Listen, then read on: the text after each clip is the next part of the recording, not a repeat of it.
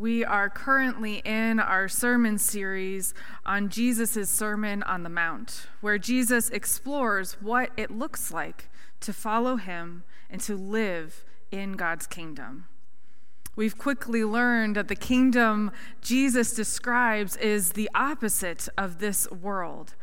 But in his sermon, which is basically a summary of all of Jesus' life and teachings, Jesus invites us and all of those listening to join him in this new way of doing things, into this upside down kingdom of God. And so, right now, as we are living in this holy disturbance that is 2020 and this time in history, 2020 with its countless disruptions to how we've always done things, we again have an opportunity to follow Jesus into this new kingdom to change the way that we do things and to turn our world here right side up. Jesus' Sermon on the Mount shows us how we can practice practically do those things. How we can change our actions and our thoughts to reflect God's kingdom here and now. Today, we come to the center of Jesus' sermon, where he speaks about prayer. Hear these words from the Gospel of Matthew, chapter 6, verses 5 through 14. And whenever you pray, Jesus says, do not be like the hypocrites, for they love to stand and pray in the synagogues and at the street corners, so that they may be seen by others. Truly, I tell you, they have received their reward. But whenever you pray, go into your room and shut the door and pray to your Father who is in secret. And your Father who sees in secret will reward you. When you are praying, do not heap up empty phrases as the Gentiles do, for they think that they will be heard because of their many words. Do not be like them, for your Father knows what you need before you ask Him. Pray then in this way. Our Father in heaven, hallowed be your name. Your kingdom come, your will be done on earth as it is in heaven. Give us this day our daily bread, and forgive us our debts as we also have forgiven our debtors. And do not bring us to the time of trial, but rescue us from the evil one. For if you forgive others their trespasses, your heavenly Father will also forgive you. May the Lord add his blessing to the reading of this word. We have all sorts of questions about prayer. How does prayer work? Why should we pray? Does God hear us when we pray?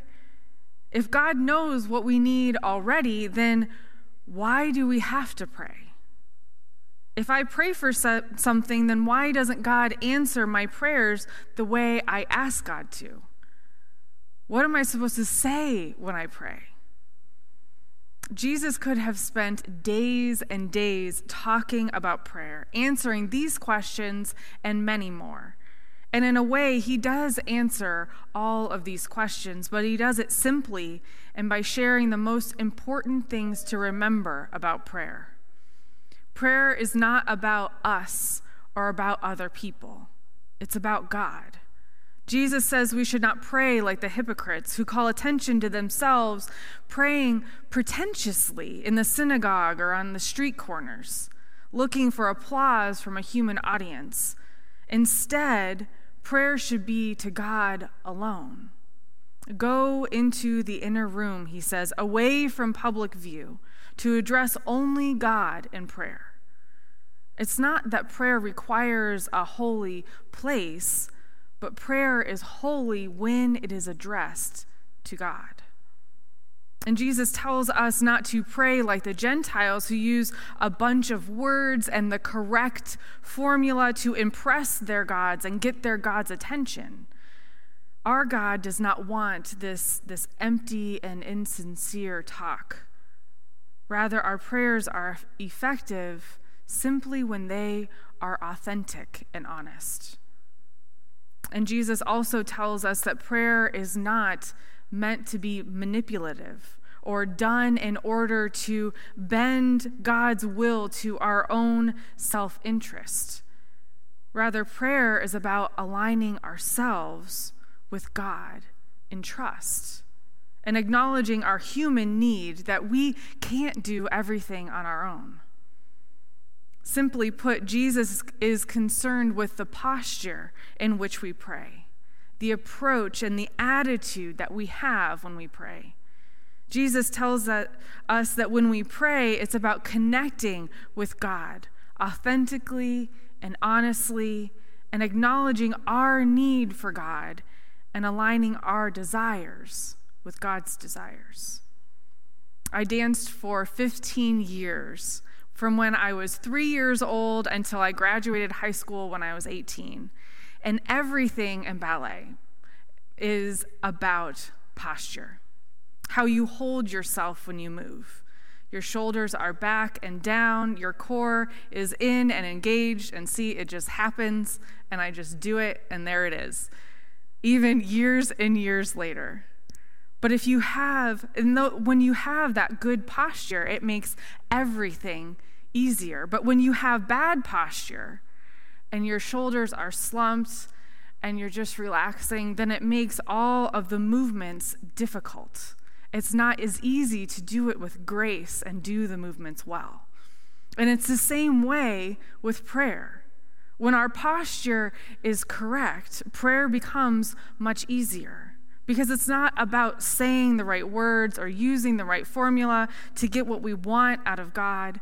It's not about using fancy words or saying the things that we think God wants to hear. And it's not about anyone else who might be listening if we're praying out loud. It's about us and God, authentic and honest and vulnerable in our connection with our divine creator, redeemer, and sustainer. For me, this most easily happens when I write down my prayers. When I journal, I get all of those words out that I think I should say, and I get all my complaints and woe is me's out, and then I'm able to focus on what is really going on and share with God what is really happening in my heart and ask for guidance and listen. When we are comfortable in prayer, then it, and it's this active part of our lives, then it sets our posture for the rest of our lives, for our entire lives. It means that God is at the center of our life and it's brought into every situation and thought. God is there without us even thinking. It's not hard to pray, to bring God into our lives, everyday situations, but it does take practice. Jesus even gives us an example of how to pray easily and simply. Pray this way, he says. And then he gives us what we've come to know as the Lord's Prayer Our Father in heaven, hallowed be your name. Your kingdom come, your will be done on earth as it is in heaven. Give us this day our daily bread, and forgive us our debts, as we also have forgiven our debtors and do not bring us to the time of trial, but rescue us from the evil one. This prayer does not use fancy words. It isn't long or elaborate, but it's challenging because it's saying, Your will be done. Not what I want, God, but what you want. Bring your kingdom here in this world, in this place, and in this time. It acknowledges that God knows what we need and shows that we trust God to then provide what we need. Give us this day our daily bread and forgive us our debts, because, Lord, we know we need your unending forgiveness. As we have also forgiven our debtors, because we also need to forgive others, God. And do not bring us to the time of trial, but rescue us from the evil one. We know that God will and does rescue us. The author of Matthew places the Lord's Prayer at the center of Jesus' Sermon on the Mount, at the core of the summary of Jesus' teachings. And that makes my dancer's heart happy because any dancer will tell you that your core, your stomach, and your back muscles are the most important tool that you have as a dancer. If you have a strong core, then everything becomes easier. Likewise, when we connect with God authentically and honestly through prayer, and we acknowledge our need for God, and we align our desires with God's desires, all of life becomes maybe not easy, but definitely manageable and possible. And the task then of turning our world right side up becomes an actual possibility with God the bishops of the United Methodist Church have challenged us to pray at 8:46 a.m. and p.m. of each day for 8 minutes and 46 seconds to end racism and injustice across the world. And so I challenge you to take this and use it as an opportunity to get comfortable being authentic and honest and vulnerable and have that conversation with your Creator. Because when we pray, we know that God listens and God responds. Thanks be to God.